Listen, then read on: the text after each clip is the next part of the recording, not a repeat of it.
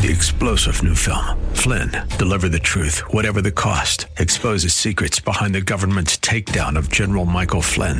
Flynn knew what the intel world had been up to. He ordered the first audit of the use of contractors. This set off alarm bells. He told the truth. He was the most dangerous person for Donald Trump to hire. They had to get rid of Flynn.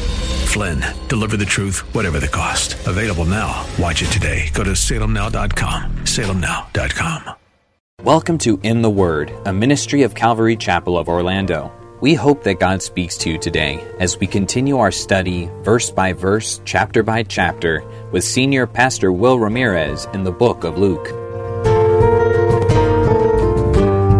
Praise to the God who reigns above.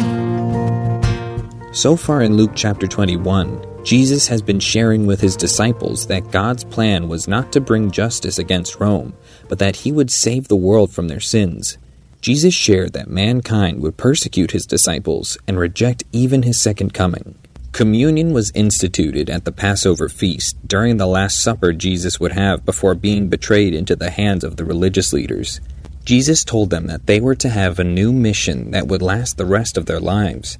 In preparation of this mission, they were to pack a sack and be ready to travel sharing the gospel with everyone. We join Pastor Will in Luke chapter 22, verse 38. Now, the disciples, after Jesus tells them this, they said, Well, Lord, behold, which means check this out. Lord, it's so you didn't have to tell us this. We already came prepared. We've got two swords already. And Jesus says it's enough. Why did Jesus say it's enough? Because if the disciples need to go to battle, I'm not an expert at math. However, if there's 11 of them and they only have two swords, that doesn't sound like a very efficient way to do battle. I would think that if the Lord intended them to fight the soldiers who are coming with Judas in just a few hours, that he would say, It's not enough. You need nine more, dummy heads. None of you, I've been with you three years and you don't even know math. That's certainly not what Jesus meant when he said it's enough. But that's what the disciples thought he meant. So these two swords, what were they enough for? Well, they were plenty for a scattered group looking to survive the night, to scare off thieves or to scare off you know, those who would want to harm them as they're scattering, trying to find some place of safety in the middle of the night. They aren't even close to what they need to take on the temple guards who are coming with Judas. And it just shows to me, I think, that the disciples missed the point again. See, Jesus told them that this new mission, where they'd need a sword, was for after his death on the cross, not to protect him from the cross. Which is why Jesus says something very different when Peter tries to use one of these swords in the garden. In Matthew 26, and it almost sounds contradictory, but we have to understand the context. In Matthew 26, verses 52 through 54, after Peter takes one of those swords and takes a swipe at the high priest's servant, poor guy, he's just there helping out, cuts off his ear, guarantee he wasn't aiming for an ear, all right? You know, it's not like Peter's going, anybody else want to lose an ear? He was aiming to kill the guy. He was aiming to do battle, to keep them from arresting Jesus. But he's a fisherman, he's not a soldier. I know a lot of Christians are trying to be soldiers when they're supposed to be fishermen. So then said Jesus unto him, Put up again your sword into his place. For all they that take the sword shall perish with the sword. Do you think that I cannot now pray to my Father, and he shall presently give me more than 12 legions of angels? It's almost like he says, Peter, that's not what the sword was for. That's not what it was for. Not to go on the offensive, not to keep me from going to the cross, not to preserve what we've had. The sword was for your safety is they take me and you leave. Don't you realize that if I want to stop this, I can do it like that? If you want to take up the sword and you want to fight against the enemy like that, that's how you're going to die, Peter. Which leaves us with one last note on what the Bible has to say on the topic of self defense. Jesus said, The one who takes up the sword will perish by the sword. Do you know that God never promises a Christian that he'll be protected if he exercises self defense? Nowhere in the Bible. Wait, wait, what about all those times that David talks about how the Lord protect him and give him a strong right arm and help him strengthen his hand for war? Yeah, that's David, an Old Testament believer underneath the theocracy of Israel. God never promises that he will protect the Christian who decides to use self defense. What's the point? The point is this be wary of your attitude towards self defense because it should be exercised only when it's necessary to defend yourself or to defend the weak. Those are the only times that a Christian should be using it. It should never be used to scratch your itch for a fight. And too often, I see Christians today itching for a fight. They are itching for a fight, willing to latch onto anything someone says or does, and they're ready to go to war. And guys, that is not our mission. Our mission is not to point the weapon at the enemy and say, You come over here and I'll blast you. Our mission is to go onto their ground and love them and preach the gospel to them. That's our mission. Not say, well, if you come over here and you're nice and safe, then we'll tell you about Jesus at the point of a sword. Our mission is to go onto their territory where we're in danger and to love them and teach the, preach the gospel to them, even at the cost of our own lives if necessary. That's our mission. And it'll be our mission until Jesus comes back.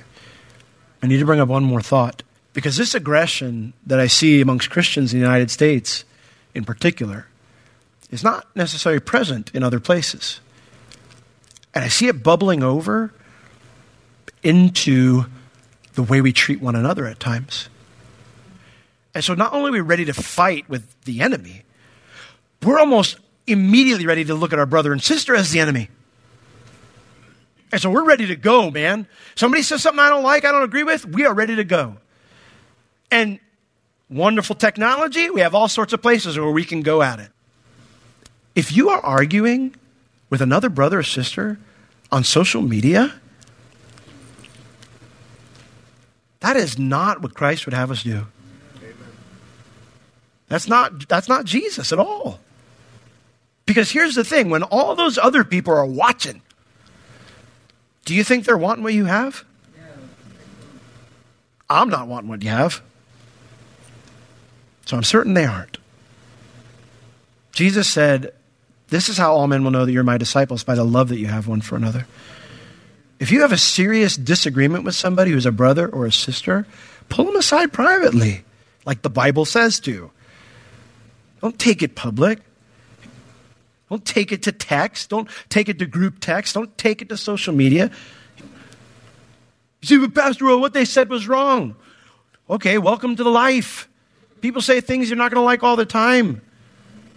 If it's that big a deal that you think something needs to be said, how about exercising some self control, some spirit led self control instead of flesh driven out of control, and pull them aside privately at a later date? Most of the time, when I'm upset about something and I'm ready to, you know, I immediately know I got to stop and I need to think about this for a while. You know what happens nine out of 10 times? I don't do anything about it. Nine out of 10 times, as a day goes by, my temper cools, I, I'm not in the flesh anymore, and I start to just kind of chill, and I'm like, you know what? It's really not that big a deal. And here's the cool part if it is that big a deal, I spent an entire day getting the big old log of flesh out of my own eye so I can lovingly and biblically go and say, brother, sister, you got a speck over here, and I want to help you with it. I can do it in love. I can do it with sincerity. I can do it under the power of the Spirit and not under the flesh. Well, they don't get it, but that doesn't mean the night's not coming. And so, verse 39, it says in Luke 22, and he came out, they left the home where they celebrated the Passover. And as was his wont, as was his habit, he went to the Mount of Olives, and his disciples also followed him. This is the place where Jesus spent every night while he was there in Jerusalem. So they're just going there like normal. It seems like a normal night, but this night is going to be very different. So when they get to that place, the place was Gethsemane. The word Gethsemane means an oil press. So this was an olive yard, and, and where they had the oil press was probably uh, a place inside where they would step on the oil and uh, the olives and the oil would come out, and, uh, they would harvest it. There was probably a, a covered area where they could they could spend the night. So someone was probably letting them do that. And so when they get there, instead of going to sleep, it says here that he told them, Pray that you enter not into temptation. Literally, it means you must keep on praying. Don't go to sleep tonight. Just keep on praying so that you don't enter into the word temptation here means an attempt to cause someone to sin. So keep on praying all night. Don't go to sleep so that you don't enter into this attempt that's coming against you to get you to sin. So you don't enter into that. You don't sin. Okay? So, in other words, he's not saying pray because the world's difficult and this is your normal prayer time. No. He says, this is a trap that's going to be laid by the enemy of your souls. You need to be prepped for it. You need to pray, pray, pray so you're not lured into it and caught by it. And you know, when our enemy is attacking us, our biggest tendency is to fall into those traps. When he begins to lie to us and, and make us worry or, for, or feel fearful or stir us up inside, make us feel anxious, we become angry at someone or something. Or we begin to despair and lose hope. Or we begin to become stubborn. Nobody's going to treat me like that. And we start to formulate our own solutions. Or even maybe we just fall into unbelief. Just go, God, I don't even know where you are. Our need in that moment when the enemy is tempting us with all that junk, when he's bringing all that stress and anxiety upon us, our need is to pray, pray, pray, just like these guys. And not to pray that prayer will change our circumstance, but pray because it will enable us to face the attack in the Lord's strength instead of our weakness. J.C. Ryle said this. He said, We cannot avoid the assault of the enemy, but we are not obliged to give way to it. To be tempted is a painful thing and a heavy trial, but to enter into it is sin. And Jesus, he recognized his need to be strengthened for this coming assault. And so after he tells them, don't go to sleep, pray, keep on praying, then he was withdrawn from them about a stone's cast. And he kneeled down and prayed, saying, Father, if thou be willing, remove this cup from me. Nevertheless, not my will, but thine be done. And there appeared an angel unto him from heaven, strengthening him. And being in an agony, prayed more earnestly, and his sweat was as it were great drops of blood falling to the ground. Jesus got away from the other guys to be alone with his father. And when he got about a stone's throw away, he prayed, Father, if this is what you want, if this is your desire, remove this cup from me, the cross, the sin of the world being placed upon him. The, remove this cup is, is a Greek idiom. When we say, oh, he's down on his luck or something like that, this is a Greek idiom for causing someone to not have to go through a difficult experience. So Jesus is praying, God, if, if this is what you want, then let's not do the cross. Take it away from me. This is a real request from Jesus. It's no less uh, real from any request you and I would make in prayer to God. And then there's a colon there, which means Jesus pauses. So he's waiting for the answer from his father. Now, when no, yes, I'll take it away answer comes, it's clear that doing so isn't what his father wanted. So Jesus prays another prayer. Nevertheless, not my will, but yours be done.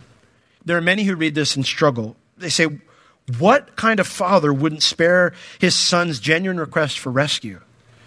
That's not a loving father. That's a horrible father. Rob Bell wrote an entire book about how the atonement isn't biblical, the idea that Christ died for our sins, that the wrath of God was poured out upon him on the cross for our sins, that the very concept of that is cosmic child abuse. If you would never do that to your son, how could the perfect loving father ever do that to his son? Wrote an entire book on it. Let me save you the reading time. You don't need to find out what Rob Bell or anyone else thinks about this topic because all I need to do is talk to the son and see what he thought about it. Did he think his father was unfair? Did he think his father was unloving? Did he think his father was unreasonable? This is where the perfect humanity of Jesus shines its brightest. He doesn't rail against his father when the answer isn't yes. He doesn't whine or complain. He doesn't charge his father with any ill doing at all. He trusts that his father does love him and that his father's plan is best, even if it means a difficult time is coming for him. And so he says, nevertheless. The word nevertheless there, it's a marker of contrast in the Greek. It states the validity of something that's completely opposite of what's just been said or done. In other words, when he said, Father, if, if you want it, then please take this cup away. Nevertheless, that thing that I just prayed, if it's not what you want, I don't want it either. Nevertheless, not my will, not what I want, but what you want, be done. Even though this is my request, Father, if the best answer is no, I'm good with that. I want that future, the one you've decided for me. I want that future to exist instead of the one I just asked you for now. What an amazing prayer! I mean, seriously, what an amazing. I want that future to exist instead of the one I just asked you for right now. Isn't that an amazing prayer? And please don't diminish it because he's God. well, of course he can pray that. He's God. I hear people say that. This prayer was done in the same way my prayers need to be done as a man or a woman yielding to the loving Father. That's how Jesus prayed this prayer as a man who didn't want to go to the cross, who, didn't want to go through all the things that came there. Oh, yes, he loved us. And for the joy set before him, endured the cross. But he asked the Lord to take it away. He asked his father to take it away. But he said, Father, if that future is not what you want, I want the future you want for me instead of the one I just asked you for. And when I yield to God like this, even if his answer is no, he will give me the strength to bear up under the difficulty I'm facing, just like he did with Jesus here. He says, And there appeared an angel unto him from heaven, strengthening him. The word strengthening means to cause someone to regain strength after a temporary loss. Can you imagine how crushing it was for Jesus to say, If you want, Dad, take this away? And that the answer was no. I mean, that was probably hard emotionally. That was probably rough to go, I'm, I'm going through with this. I'm going to have nails driven through my wrists and my feet. I'm going to wear a crown of thorns. I'm going to have my beard ripped out. I'm going to bear all the weight of all the sin of the world. But the angels came by and strengthened him emotionally, resupplied the blow that that was to know that this is coming, the anxiety that was there with that this is coming. The prospect of the suffering on the cross took a ton out of Jesus emotionally. But in addition to this, he was under attack from the enemy. In John 14, verse 30, Jesus, right at the end, before they leave to go out to the Garden of Gethsemane, he tells the lads this. He says, Hereafter I will not talk much with you for the prince of this world comes and he has nothing in me. He says, Listen, we're leaving this room of where we celebrated the Passover, and I know I'm going on the battlefield. I know I'm going to go toe to toe with the enemy. And he's going to hit me with everything he's got, but he's not going to find anything in me. I'm yielded to the Father. He's not going to find any room to purchase, no place, uh, uh, landing grounds, base of operations in me. He's not going to find it. But I know I'm going into a battle, the battle of my life. And in the same way the angel strengthened Jesus after his encounter with Satan in the desert, they come now. But the fight isn't over. Look at verse 44. And being in agony, he prayed more earnestly, so much so that his sweat was as it were great, the agony was so much so that his sweat was as it were great drops of blood falling to the ground. What does it mean that he was in agony? The word means to grow into a state of intense emotional grief and anxiety. Can you imagine all the thoughts that Satan was assaulting Jesus with? I mean, the images of the pain he would experience, you know, the physical pain, the images of the suffering would, he would experience at the hands of the Jews and then the hands of the Romans, the scourging, all that stuff, the loss he would experience, the mocking he would experience, the abandonment by his closest friends. I'm sure that the enemy threw bitterness and anger at him, all sorts of things at him. You name it. But how did Jesus respond? He prayed more earnestly. The phrase prayed means it's in the imperfect. It means he kept on praying, and then more earnestly means without ceasing. What he told the disciples to do don't go to sleep, pray, pray, pray. Well, that's what Jesus did. He just kept on praying, kept on yielding to the Father. Now, the agony and the attack from the enemy was so intense, the anxiety and the stress was so intense that it says he sweat as it were, great clots of blood. And this is a thing known in the medical field as hematidrosis. It's not an illness, it is a rare condition that a person can experience under intense stress. So it's not an illness or a sickness that it just happens. This can happen to any human being when they are under intense stress. It's just extremely rare. And what happens is, is under the intense stress, tiny blood vessels rupture and the blood vessels near the skin surface begin leaking through like sweat. So it comes through any opening available. So the nose, the eyes, the ears, and then your pores. So while Jesus is praying, he starts to get a bloody nose. His eyes start to leak. His ears start to leak. Maybe some of the skin starts to leak. It's not these gobs of blood. It looks like a watery type of blood. I looked at pictures because I wanted to know. And that's what's happening as he is just doing battle with the enemy through prayer. I've gone through some attacks from the enemy, but nothing like that. Nothing like that. And despite this att- intense attack from Satan, the other gospel writers tell us that Jesus remained steadfast and yielding to his Father's will. That three times he prayed, "If you, if it's your will, let this cup pass. Nevertheless, not your will, but my will, but yours be done." He remained steadfast in trusting his Father. Man, that's what it means to resist the devil, right? That's what it means. That's what it means to stand on the promises of God's character instead of giving in to the enemy's lies. And I ask you this morning do you resist the enemy's lies with God's truth? You have to know the word to be able to do that. Or do you give him a ready ear? Well, the disciples unfortunately did give him a ready ear. For it says, when he rose up from prayer and he was come to his disciples, he found them sleeping for sorrow. I think it's amazing that despite going through all this, the point that he's bleeding, that Jesus is still concerned about his friends. Jesus is the perfect example of self denial. He always put others before himself. And that's what love, that's what friendship looks like. But what does he find? They are sleeping for sorrow. The word sorrow, it's a less intense word than agony, but it means something very similar. They were experiencing sadness and distress. And while they didn't experience the same level of attack Jesus did, they were under attack.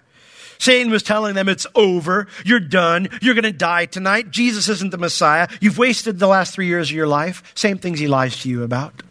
But instead of resisting those lies, instead of praying, they gave up the fight and they grew exhausted from the emotional distress, the sadness.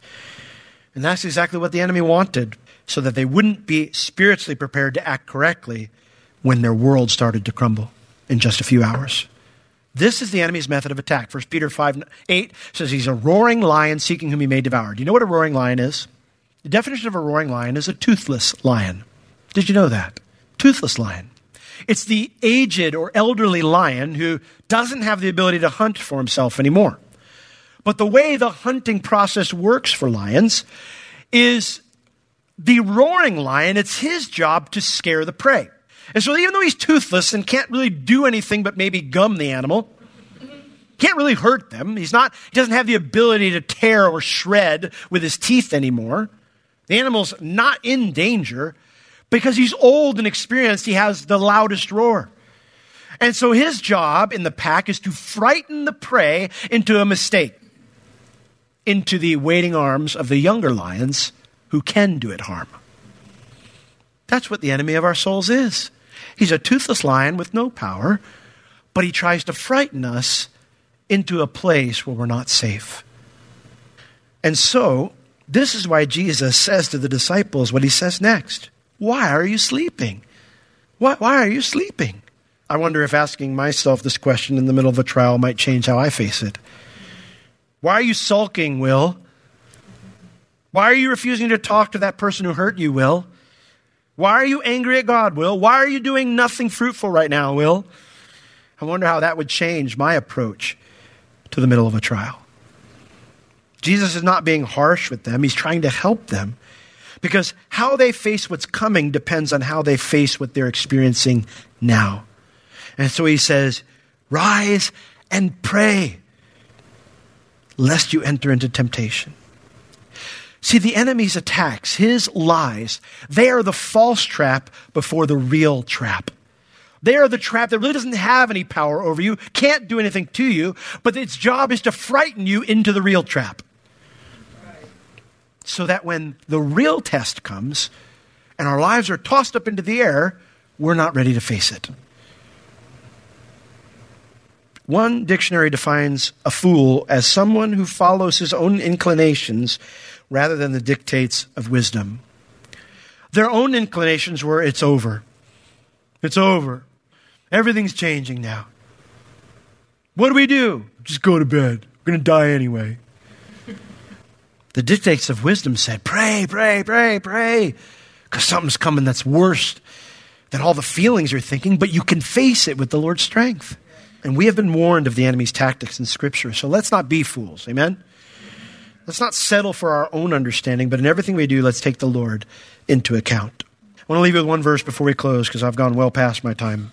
1 Peter 5:10, the verse right after it tells us to resist the enemy, you know, steadfastly in the faith. In 1 Peter 5:10 it says this: "But the God of all grace, who has called us unto his eternal glory, not temporary glory, not glory now, but eternal glory by Christ Jesus.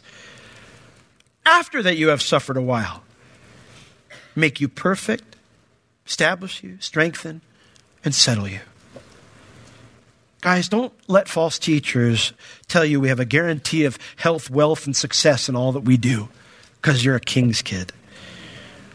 Listen, while the enemy has always hated believers, everything changed starting with that night. This world is not our home, and it does not love us. The enemy out there does not love us. So stop trying to build a kingdom here. Look to the coming city and the coming kingdom and take background from the enemy here until that kingdom comes. Go into er, enemy territory as a lamb, as a sheep among wolves, and bring back those wolves with you and turn them into sheep. If you have any spiritual or physical needs, please contact us. We would love to pray for you and assist you in any way we can. You can reach us at Calvary Chapel Orlando at 407 523 0800 during our office hours Tuesday through Friday, 9 a.m. to 4 p.m. This has been In the Word with Pastor Will, a ministry of Calvary Chapel Orlando. You can listen to all of Pastor Will's sermons and find other valuable resources online at www.calvarychapelorlando.com or on the Calvary Chapel Orlando app, available on iTunes and Google Play. Thank you for joining us today. We will see you next time as we continue to learn, walk, and live in the Word. Three star general Michael J. Flynn, head of the Pentagon Intelligence Agency, knew all the government's dirty secrets. He was one of the most respected generals in the military. Flynn knew what the intel world had been up to, he understood its funding. He ordered the first audit of the use of contractors. This set off alarm bells. The explosive new documentary, Flynn, Deliver the Truth, Whatever the Cost, and covers the facts behind this scandal. Flynn told the truth. He was the most dangerous person for Donald Trump to hire. I find out the worst enemy that I'm going to face in my life is right here in America. They took my assessment and they wanted me to change it. And I was like, I'm not changing it. They had to get rid of Flynn with in depth interviews, archival footage, and never before seen personal records of the man behind the headlines. I just felt like I was drowning. Flynn, deliver the truth, whatever the cost. Available now. Watch it today. Go to salemnow.com. Salemnow.com.